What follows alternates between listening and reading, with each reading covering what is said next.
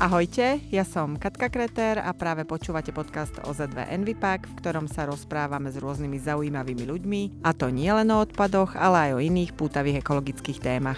Tak ak ste ekonačencami alebo vám jednoducho záleží na našej planéte, neváhajte si nás vypočuť a začať odobrať vo vašej obľúbenej podcastovej aplikácii. V dnešnej časti sa budeme venovať odpadu z cigaretových ohorkov, ktoré predstavujú jeden z najväčších problémov v mestách a obciach. Až do nedávna sa otázke recyklácie ohorkov nikto nevenoval. Hugo Repán zo spoločnosti Ecobat však prišiel s nápadom, ako cigaretové filtre efektívne využiť aj zrecyklovať. No a my si dnes povieme, čo sa dá s nimi robiť. Dobrý deň, Hugo. Ďakujem pekne, dobrý deň. Tak odhaduje sa teda, že iba jedna tretina cigaretových ohorkov je odhodená do koša, čiže tam, kam patrí.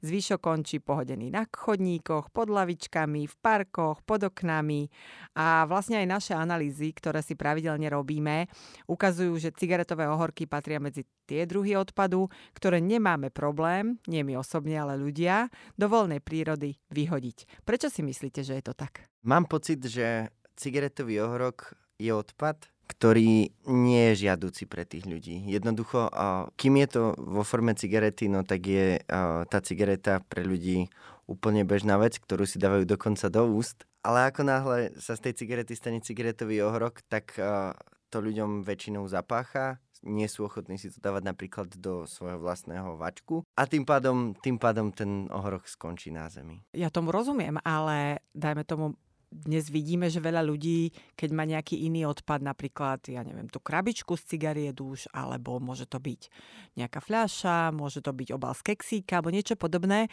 tak tam tá ochota hodiť na zem je trochu menšia ako pri cigaretových ohorkoch. Je to v podstate vec komunikácie. Ako to komunikujete s tými obyvateľmi, alebo aká, ako sa to komunikuje so spoločnosťou ako takou.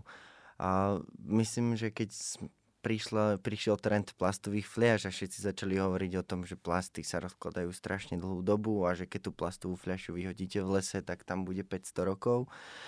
Tak komunikovalo sa to natoľko dlho, že, že sme dosiahli ten bod, že už keď ten človek dopije, vymyslím si svoju obľúbenú kolu, tak, tak už ho nenapadne prvé, čo hodiť to do travy, ale už hľada ten kôš. Keď sa potom pozriete na cigaretové horky, tak pred 5 rokmi, keď som sa tomu ja začal venovať zhruba 5 rokov dozadu, nikto to neriešil. Reálne ani na internete, keď už v tejto dobe nájdete takmer všetko, okrem vedeckých článkov, vôbec nič v nejakých popularizačných médiách, či slovenských, či zahraničných. A žiadne z tých médií nehovorilo, že by tie cigaretové horky nejak si mohli škodiť. Čiže si myslím, že to bolo tým, že sa na to vôbec netlačilo, nekomunikoval sa ten problém a tým pádom človek nevie. No, málo ktorý príde domov a hľadá, že čo vlastne môžem a nemôžem hádzať na zem, skôr tak čaká, že tie informácie absorbuje. Takže tak, no, čiže myslím, že, myslím, že je skvelé aj to, že sme napríklad dneska tu, že sa o tejto problematike ideme rozprávať a že o tom môžeme povedať ľuďom, lebo možno ďalších pár, pár ľudí sa dozvie o tej problematike viac. Určite, hej, my sme sa stretli napríklad aj s tým, že veľa ľudí si myslí, že cigaretové horky neškodia. Jednoducho je vyrobený ten filter, alebo teda celá tá cigareta z prírodných materiálov, veď tabak, prírodný materiál, papier, ten sa dlho nerozkladá. Že sa to vlastne v prírode rozloží za pár dní a takú veľkú škodu to nenarobí. My však vieme, že je to inak, že vlastne tie ohorky obsahujú plasty, a celkovo vieme, že plasty sa rozkladajú veľmi dlho v prírode a môže sa napríklad rozkladať aj 15 rokov. Nehovoriac o tom, aké toxíny ten samotný filter obsahuje a tie toxíny sa nevyparia a nezmiznú niekam do vesmíru, ale skončia v podzemných vodách, v pôde a to tiež urobí určite šarapatu. Z čoho sa vlastne, povedzme si tak vedeckejšie, možno nemusíme hovoriť chemické zlúčeniny, ale tak vedeckejšie, že z čoho sa vlastne ten cigaretový ohorok, ktorý je pre mnohých tak bezvýznamný, významný skladá a čím vlastne škodí? Môžeme ísť z začiatku takou úplne jednoduchou matematikou, že teda každý deň sa na svete vyrobí až 15 miliard kusov cigariet. Z toho, ako ste spomínali aj vy, jedna tretina skončí v odpade a dve tretiny z toho odpadu skončia vo voľnej prírode. To znamená, jednoducho matematikou je to cca 10 miliard ohorkov, ktoré každý deň skončí na Zemi. či už v kanáli, v tráve, na chodníku, kdekoľvek. No a to by nebol až taký problém, keby, keby to bolo len o tomto. V prvom rade spôsobujú cigaretové vizuálne znečistenie. To znamená, že keď idete okolo zastávok, poznajú to hlavne presne ľudia, ktorí žijú v mestách, ani to nemusia byť väčšie mesta. A administratívne budovy v každom meste, ako je pošta, lavičky, zastávky, to, to sú mesta, miesta, kde je tých cigaretových horkov na mraky. To je teda prvý problém, že je to teda vizuálne znečistenie, že každý to vidíme. A čo je horšie a to, čo už nevidieť, je presne to, čo ste spomínali, že cigaretový ohorok, alebo teda cigaretový filter, keď povieme presnejšie, je vyrobený z acetátu celulózy, čo je v podstate plastový materiál. Sú to vlákna, ktoré sú vyrobené syntetickým spôsobom a môžu sa rozkladať v závislosti od podmienok, v akých sú, až ako ste spomínali, 15 rokov. To znamená, že ja ani nechcem urobiť takú kalkuláciu, že ak každý deň na Zemi skončí 10 miliard kusov tých cigaretových horkov a jeden sa rozkladá, keď dáme v priemere 10 rokov, tak koľko je ich na svete a ako strašne rastie to množstvo, koľko ich máme na tej Zemi. To je neskutočné a preto som rád, že sa s tým my snažíme niečo robiť, že o tom dneska môžeme hovoriť a že, že si to spoločnosť začína stále viac a viac uvedomovať. My sme sa vlastne pustili do takého behaviorálneho projektu, možno ste to zachytili, lebo sme to aj komunikovali, zatiaľ to bol taký pilotný, pilotný program program, kde sme sa snažili v prvom rade na Bratislavskom Štrkovci zmapovať koľko tých cigaretových ohorkov končí na zemi a čo vlastne samotných ľudí vedie k tomu, aby ich tam hádzali a ako sa dá takými jemne, neobávam sa povedať manipulatívnymi, ale jemnými a peknými spôsobmi ich ako keby odhovoriť od toho, aby tak nakladali s týmto druhom odpadu, aby s ním robili to, čo sa má, keď už teda fajčia, tak aby s ním aspoň nenaložili tak s tým ohorkom, že ho hodia na zem. A boli to napríklad nálepky na zemi, ktoré upozorňovali aj na tú toxicitu, ktoré hovorili o tom a znázorňovali, keď tie cigaretové ohorky sú na zemi, ako škaredo to vyzerá. Vlastne mali sme aj tak, takúto inštaláciu. A v neposlednom rade to bol hlasovací kôš, do ktorého ľudia mohli vhodiť e, ten ohorok, aby vyjadrili svoj názor. Ľudia radi odpovedajú na dotazníkové otázky. Výsledkom bolo samozrejme, že ten ohorok neskončil na zemi, ale v tom hlasovacom koši, takže nám sa ukázalo, že aj takéto jemné techniky majú istý význam, lebo na tom Štrkovci sa nám podarilo znížiť množstvo cigaretového odpadu o 71%, čo sú naozaj krásne čísla. Tam prebiehali merania, to nebolo len dojmológia a odhad, tam sme mali naozaj pravidelne v spolupráci s miestnou časťou Rúžinou meranie, koľko tých ohorkov od merania k meraniu tam vlastne pribudlo a porovnávalo sa to aj s tým úvodným stavom. Čo by sa malo robiť také, také plošné? Čo by bolo možné? Vy ste už párkrát teraz spomenuli tú komunikáciu, tú mm. možno osvetu, že čo by sa dalo robiť preto viac, aby ľudia nemali pocit, že vedie to iba malý ohorok, čo sa stane, keď jeden odhodím na zem. No to je v podstate to, čo, to, čo robíme my. Uh, už sme sa teda dneska bavili, teraz sa bavíme o tom, ako je to treba komunikovať, že to je ten základný stavebný kameň na tom celom. A to nie je o tom, že komunikovať, že sa s ľuďmi rozprávať, ale reálne, že aby tá komunikácia viedla k tomu, aby si tí ľudia uvedomovali, čo to je za odpad, čo robí ten odpad, alebo čo spôsobuje, aké problémy a zároveň čo s ním. Netreba len o, hovoriť v zle, alebo ako to povedať, ale treba simultáne poskytnúť riešenie tým ľuďom, že dobre, vzniká ten odpad, škodí, tak urobte s ním toto a bude to super. A pekný príklad je napríklad teraz zálohovanie PET fliaž, kedy v podstate ľudia vedia, že kde ho majú dať, je to pekne komunikované, ako to majú urobiť, aby sa tie plastové fľaše dostali do tých automatov a čo s nimi ide potom. Potom treba vytvoriť infraštruktúru na to, aby tí ľudia to mohli robiť. Hej, že, že zamyslieť sa nad tým, že som fajčiar, budem, mám ten odpad teraz v ruke a teraz čo s ním? Dokáže mi mesto poskytnúť 850 tisíc popolníkov v rámci mesta, aby vždycky, keď uh, dofajčím tú cigaretu, tak som mal popolník? Asi nie. Skôr by som povedal, že ide o to tým fajčerom povedať, nehačte to na zem, rozdávať neúplný štandard uh, v predajniach cigariet, že napríklad dvom krabičkám cigariet dostanete zapaľovač. Je to úplný štandard. A vôbec sa nedieje to, že k dvom krabičkám cigariet dostanete osobný popolníček, ktorý si môžete brávať so sebou na turistiku, do prírody, ale už aj v meste, kde by ste si tie cigaretoverky dokázali dať. Čiže tak pokračujem k tomu, že čo, čo ja považujem za riešenie je to, aby mal každý fačer pri sebe nejakú nádobku, ktorá by ho neobmedzovala, aby nepáchla, aby jednoducho mal kde ten cigaretový ohrok dať a následne potom tie svoje cigaretové ohrky dať niekam do koša Veľa ľudí ani nevie vlastne, že niečo také ako špakovníky existuje. Všimla som si, že pri takých tých dnešných moderných, e, ja hovorím digitálnych spôsoboch fajčenia, kde sa nahrieva tabak, mm-hmm. tak veľa ľudí to rieši tak, že vyhoretú cigaretu dáva naspäť do tej krabičky, lebo to je možné, ona nie je horúca, nič im nevzblkne. A, a zároveň nezapácháš tak veľmi, čo je výhodou pri týchto cigaretách. Áno, presne tak, ale stále je veľa fajčiarov, mm-hmm. ktorí fajčia klasické cigarety a tam teda samozrejme by sme neodporúčali mm. dávať tú cigaretu naspäť, naspäť do krabičky, lebo by to mohlo skončiť nešťastím. nešťastím.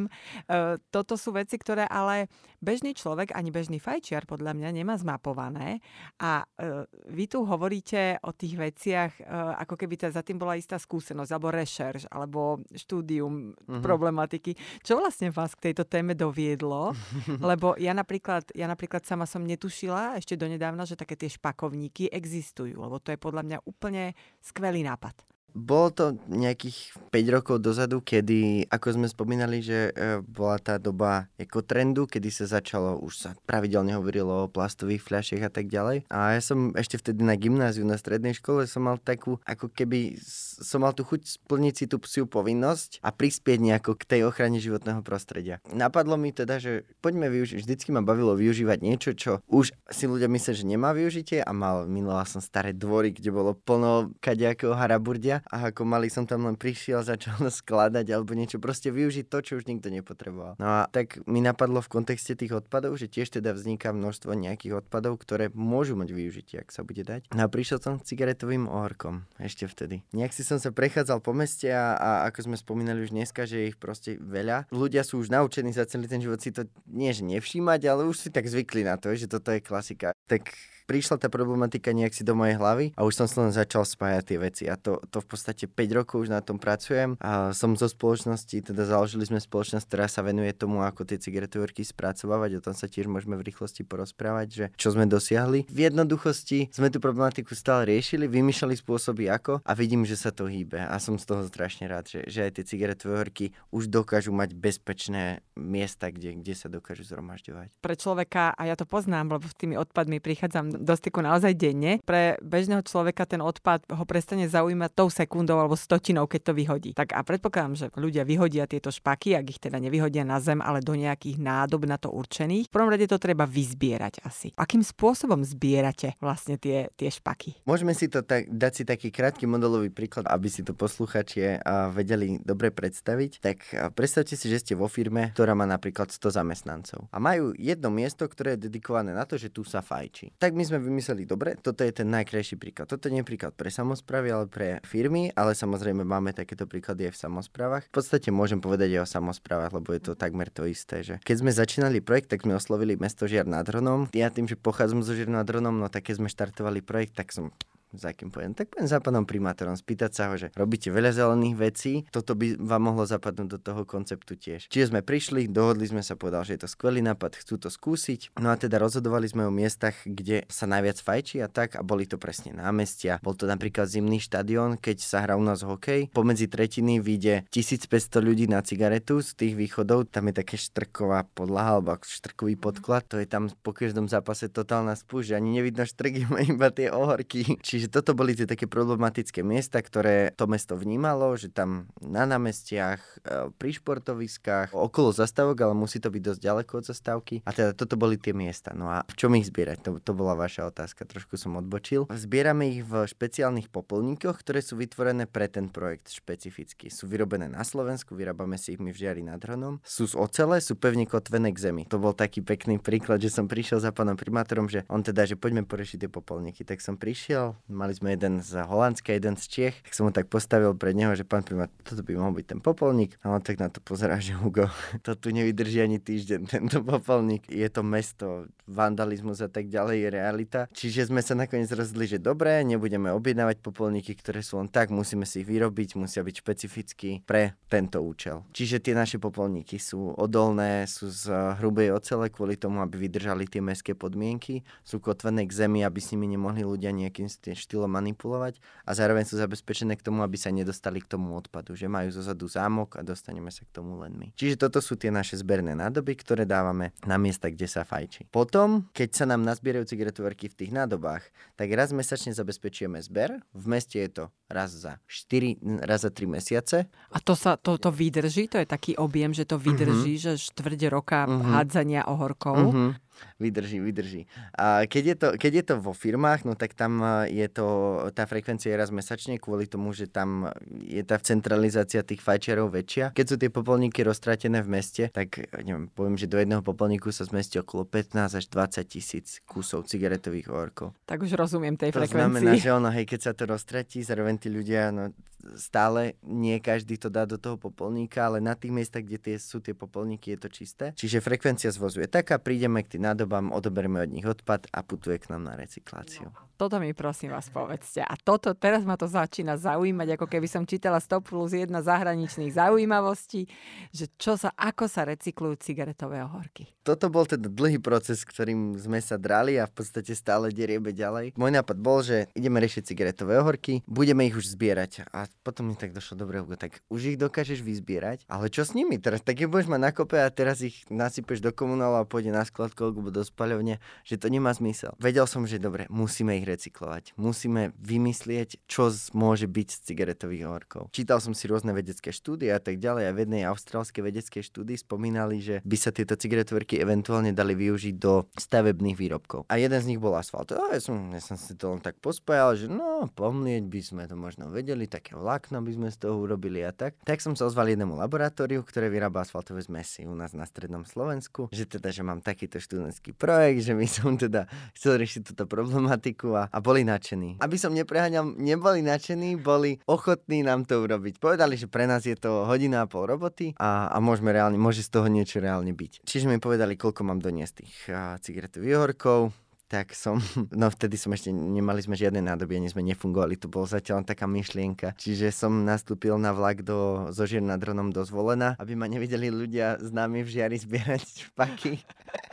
A tak som nastúpil na vlak do Zvolena a teda v okolí vlakovej stanice som zbieral cigaretové orky, aby, aby sme mali na tie prvotné analýzy nejaký, nejaký materiál. No a, a teda dali to potom do laboratória, kde urobili takú jednoduchú komparatívnu štúdiu, že v podstate zamiešali asfalt asfaltovú zmes s bežnými vláknami, ktoré sa používajú a potom zamiešali asfaltovú zmes s vláknami, ktoré sme im dali my z cigaretových orkov a porovnávali tie ich fyzikálno-mechanické vlastnosti, že ako sa vyjazďuje a tak ďalej. No a zo štúdí zišlo, že, že teda tie materiály sú veľmi podobné a že by sa dali využiť v tom, a, v tom asfalte namiesto tých celulózových vláken, ktoré sa tam používajú konvenčne. No ale predpokladám, že od tohto pokusu, akože poviem, že partizánskeho takmer, pri, keď si predstavím ten zber špakov, k nejakej realizácii je asi veľmi dlhá cesta.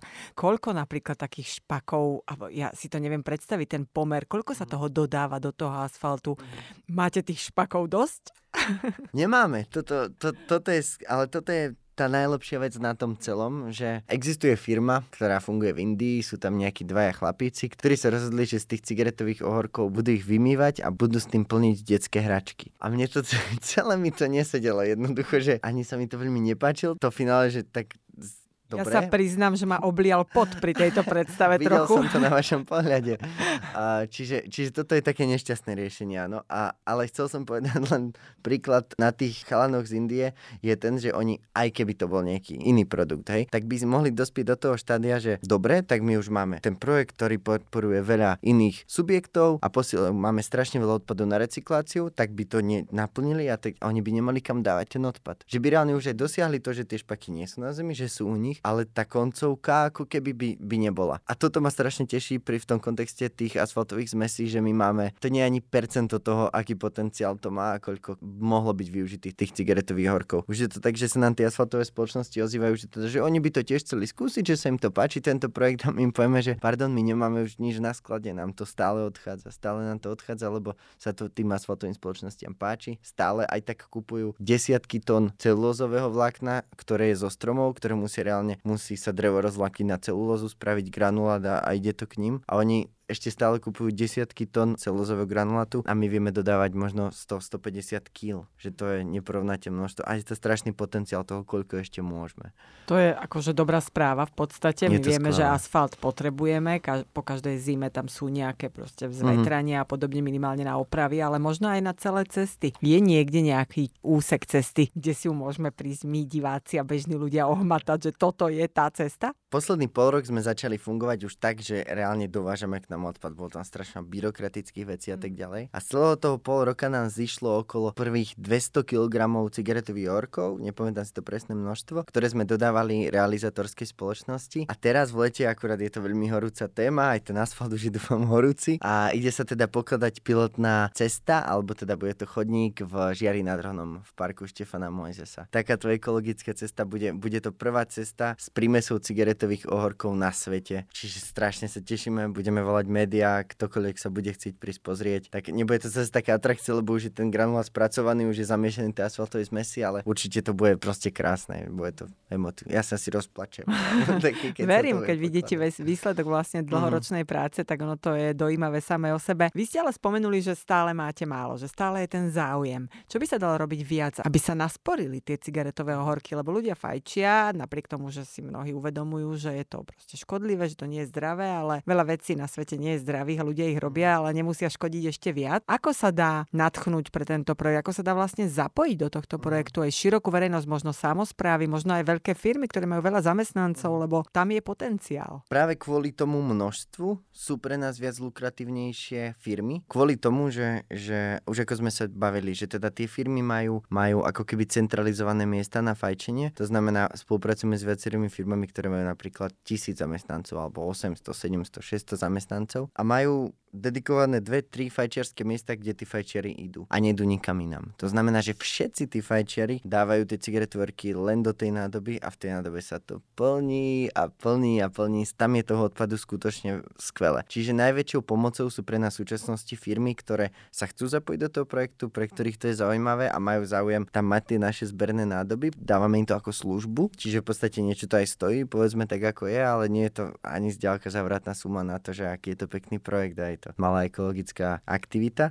A teda to sú firmy, tie nám vedia pomôcť najviac, čo sa týka množstva. Potom sú samozprávy, ktoré tak ako by čakáme, pretože európska legislatíva sa dotýka cigaretových ohorkov. Od roku 2025 tu bude musieť byť fungujúci systém, ktorý sa tomu bude venovať. Čiže my sme ochotní, teraz zbierame skúsenosti v samozprávach, máme spustený projekt v Žiari nad Hronom, v meste Žiar nad Hronom, v Nových zámkoch. Postupne komunikujeme s ďalšími obcami, ale tak trošku brzdím, lebo tie náklady na ten projekt by teraz išli od obyvateľov. Čo nechceme? pretože potom by tým pádom platia za napríklad infraštruktúru za popolníky pre fajčiarov a nefajčiari a tak ďalej. A nie je to, proste ten systém by takto nebol férový. A čakáme, kým to bude na pleciach napríklad tabakových spoločností, ktoré teda ten odpad si vyprodukujú, čo je v poriadku, lebo že každý robí nejaký biznis, oni robia ten cigaretami, je to v poriadku, ale budú ako keby zodpovední aj za ten odpad, ktorý tvoria a budú hradiť náklady na to, aby sa tie ohorky zbierali, aby putovali tam, kam majú. Možno taká praktická otázka. Dnes je veľmi moderný aj ten spôsob nahrievania tabaku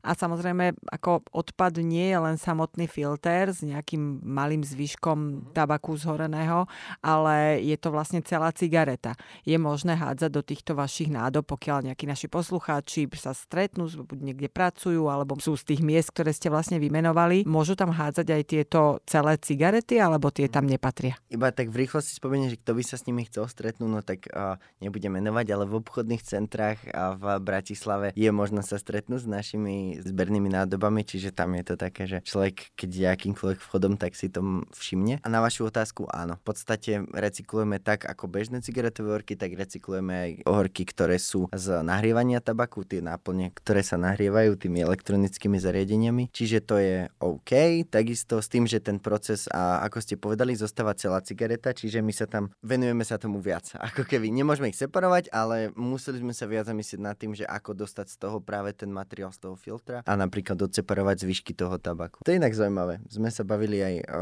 ešte pre, pred podcastom, že ako sa mení v podstate tá doba toho fajčenia alebo spôsob toho fajčenia, že keď sme to začali robiť pred nejakými, vrajím, 4 roky, to sa tak vymyslelo, tak možno, že 3 roky, kedy som reálne začal pracovať s tým odpadom nejako, tak to boli čisté cigaretové orky a pár týchto nahrievacích náplní, ale ono sa to riadne mení a my to sami vidíme na tých kopách tých horkov, keď ich vysypeme na ten náš separačný stôl, tak kedy si bol celý oranžový, teraz je už tak bielo-oranžový a už z takých administratívnych budov už ide takmer 75% bielých, čo, čo sú teda tie nahrievacie náplne, že fakt sa to mení, aj komunikujeme s firmami, ktoré vyrábajú tie nahrievacie náplne, aby sme to dokázali riešiť, aby sme boli na to pripravení, aby sme dokázali poskytnúť riešenie aj pre inovujúcu sa oblasť fajčenia, alebo ako to nazvať. To je ináč výborná správa, ale vy ste ešte povedali jednu vec, ktorá mňa veľmi zaujala, že vlastne táto cesta bude prvá cesta alebo chodník na svete. Tiež ste spomínali, že, ste, že keď ste sa začali ako keby venovať tejto problematike, tak ste sa snažili nasať informácie z internetov, štúdie vedecké. Čo sa deje s tými cigaretami vo svete? Máte to určite zmapované. Čo s tým robia inde? Veď dobiehame západnú Európu. Čo sa deje tam?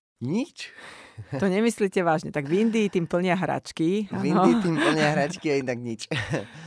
Až na to môžeme spomenúť e, tiež e, firmy, ktoré fungujú napríklad lokálne vo Francúzsku a už sa snažia dostať možno aj do Belgicka, do tých, do tých západnejších štátov. Je tam jedna skvelá firma, ktorá napríklad tie cigaretové orky melie, je tam nejaký proces čistenia a tak ďalej, potom ich stlačia hydraulickým lisom, vyrobia z toho ako keby takú platňu, predstavte si 2x2 metre platňu z lisovaných cigaretových blokov niečím zlepených a vyrezávajú z toho nábytok do mesta. Čo je krásny projekt. Veľmi sa mi to páčilo, už od začiatku som ich sledoval, že wow, aj takto sa to dá robiť, ale poďme vlastnou cestou, nerazme niečo, čo už majú vo svete. Ale to je tiež iba v podstate lokálny projekt vo Francúzsku. A tam sme skončili.